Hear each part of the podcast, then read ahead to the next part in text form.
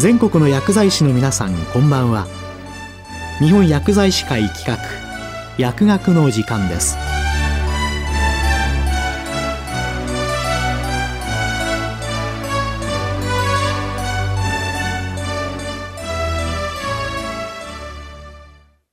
今日は厚生労働省アワー食品衛生行政の最近の動向遺伝子組み換え食品等の安全性の確保について、厚生労働省医薬生活衛生局食品基準審査課川上京子さんにお話いただきます。厚生労働省医薬生活衛生局食品基準審査課の川上と申します。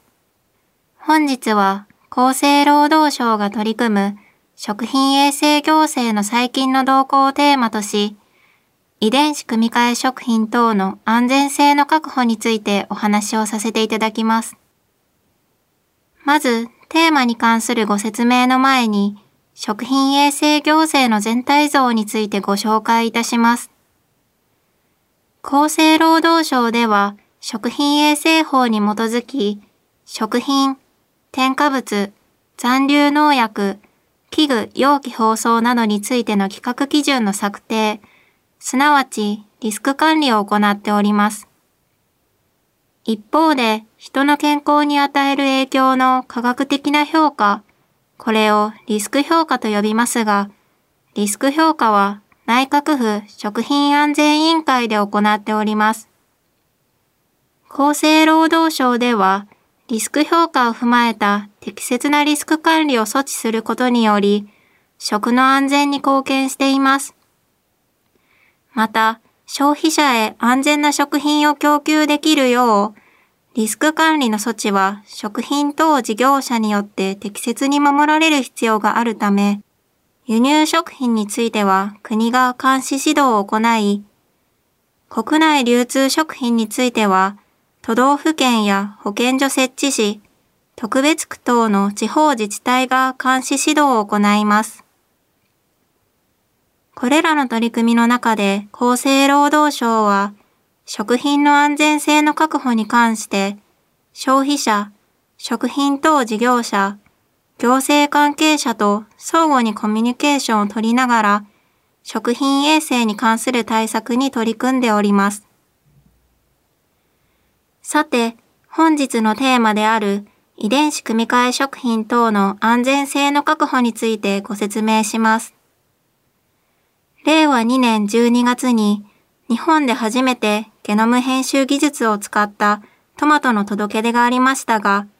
このゲノム編集技術応用食品と遺伝子組み換え食品等の違いについても触れながら本日はお話しさせていただきます。まず、遺伝子組み換え食品とは他の生物から有用な性質を持つ遺伝子を取り出し、その性質を持たせたい植物などに組み込む技術を利用して作られた食品のことを言います。外来遺伝子を組み込む技術で作られた食品であり、自然界等で起こり得ない範囲の遺伝子変化によるものです。この遺伝子組み換え技術により、害虫抵抗性や除草剤耐性を持つ農作物を作ることが可能となるだけでなく、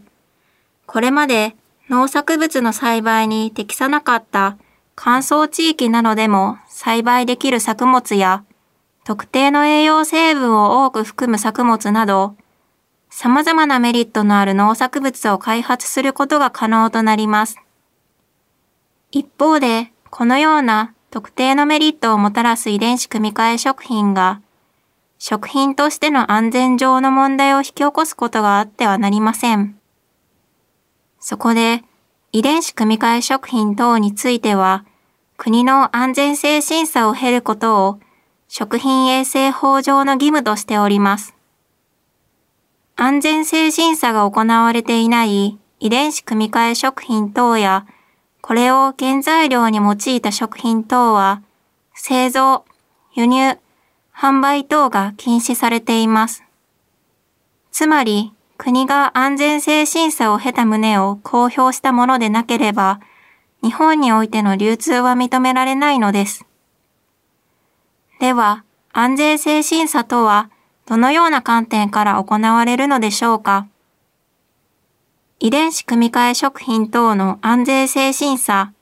すなわちリスク評価は食品安全委員会において行われます。遺伝子組み換えが行われていない従来の食品と比較して、組み込まれた遺伝子からできるタンパク質は人に有害ではないか、アレルギーを起こさないか、食品中の栄養素などが大きく変わらないかなど、様々な観点から科学的なデータをもとに評価されています。令和4年3月末時点において、この安全性審査を経た遺伝子組み換え食品は、旧作物330品種、遺伝子組み換え添加物は22種類68品目あります。じゃがいも、大豆、天才などなど、この一覧は厚生労働省のホームページで最新の情報を確認することができます。さて、それでは、先ほどのトマトに使われたゲノム編集技術とは、従来の遺伝子組み換え技術とどう違うのか、何が新しいのか、ゲノム編集技術応用食品の話に移りたいと思います。昨今、新たな育種技術として、ゲノム編集技術を用いて品種改良された農作物等が開発され、食品等として流通し得る段階を迎えております。従来の育種技術では、自然界、あるいは人工的な放射線照射等により切断された細胞の中の DNA が自ら修復する際に起こる偶然の変異を利用しておりました。生物は切断された DNA を自ら修復する仕組みを持っておりますが、稀に修復が正しく行われず、塩基の挿入、結質、置換といった変異が起こる場合があります。従来の育種技術はこうした変異の頻度を高め、多様な形質を持つ品種を作り出してきましたが、この変異はランダムに起こり、標的の遺伝子が変異する確率は決して高いものではありませんでした。外来遺伝子を導入する遺伝子組み換え技術も同様に、標的とする遺伝子を狙って変異させることは難しく、偶然の変異によります。一方、新たな育種技術であるゲノム編集技術では、標的とする遺伝子をピンポイントで切断することができます。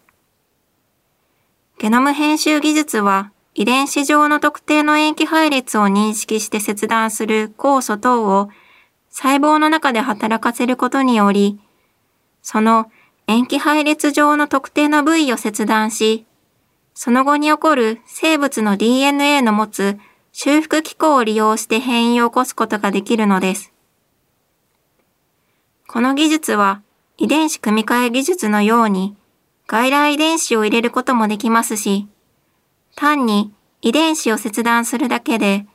あとは自然の遺伝子改変を待つということもできます。後者の単に遺伝子を切断するだけで、あとは自然の遺伝子改変を待つという方は、自然界等で起こり得る範囲の遺伝子変化によるものになります。この点も自然界等で起こり得ない範囲の遺伝子変化による遺伝子組み換え技術とは異なります。このことからゲノム編集技術応用食品では、遺伝子組み換え食品のように外来遺伝子を入れる場合と、単に遺伝子を切断するだけで、あとは自然の遺伝子改変を待つ場合とがあり、それぞれリスク管理が異なります。ゲノム編集技術応用食品においても、外来遺伝子、またはこれに相当する遺伝子断片が組み込まれたものについては、自然界または従来の育種技術を超える遺伝子変化であることから、遺伝子組み換え食品等と同様のリスク管理が必要となり、安全性審査が必要になります。その一方、自然界等でも起こり得る範囲の遺伝子変化により得られるものについては、従来の品種改良技術を用いた食品と比較して、同程度の安全性は確保されているものと考えられることから、安全性審査までは求められません。ですが、ゲノム編集技術が新しい技術であることから、開発者に厚生労働省への届け出を求め、厚生労働省では、開発者などから届け出された情報の一部をホームページで公表することとなっております。このゲノム編集技術を用いて開発した食品等が、届け出または安全性審査のいずれの対象に該当するかについては、届け出等に先立ち、開発者などが厚生労働省に事前相談を行うことにより確認します。厚生労働省では、相談された食品が届け出、または安全性審査のいずれに該当するかを専門家の意見を聞いた上で判断します。自然界または従来の育種技術でも起こっている範囲内の遺伝子変化のものと判断されれば届け出、それを超える遺伝子変化のものと判断されれば、安全性審査の対象と判断されます。そして、令和2年12月11日に初めて、ギャバ、含有量を高めたトマトが届け出されました。トマトはもともとギャバを合成する酵素を持っており、トマトの中にギャバが含まれています。この酵素の働きを抑える遺伝子の一部を改変することで、ギャバ合成酵素が常に働き、トマトの中のギャバが増加するという仕組みです。また、令和3年9月には、可食部増量マダイが、さらに同年10月には、高成長トラフグが届け出され、令和3年12月末時点で3品目のゲノム編集技術応用食品が届け出されております。簡単ではありますが、以上で厚生労働省が取り組む食品衛生行政の最近の動向に関するご説明となります。厚生労働省では引き続き関係府省や関係団体等と連携しながら食品等の規格基準の策定を通じたリスク管理を進めてまいります。今後とも食品安全行政の推進のため、皆様方のご理解とご協力を賜りますようお願い申し上げます。今日は厚生労働省アワー食品衛生行政の最近の動向、遺伝子組み換え食品等の安全性の確保について、厚生労働省医薬生活衛生局食品基準審査課川上京子さんにお話いただきました。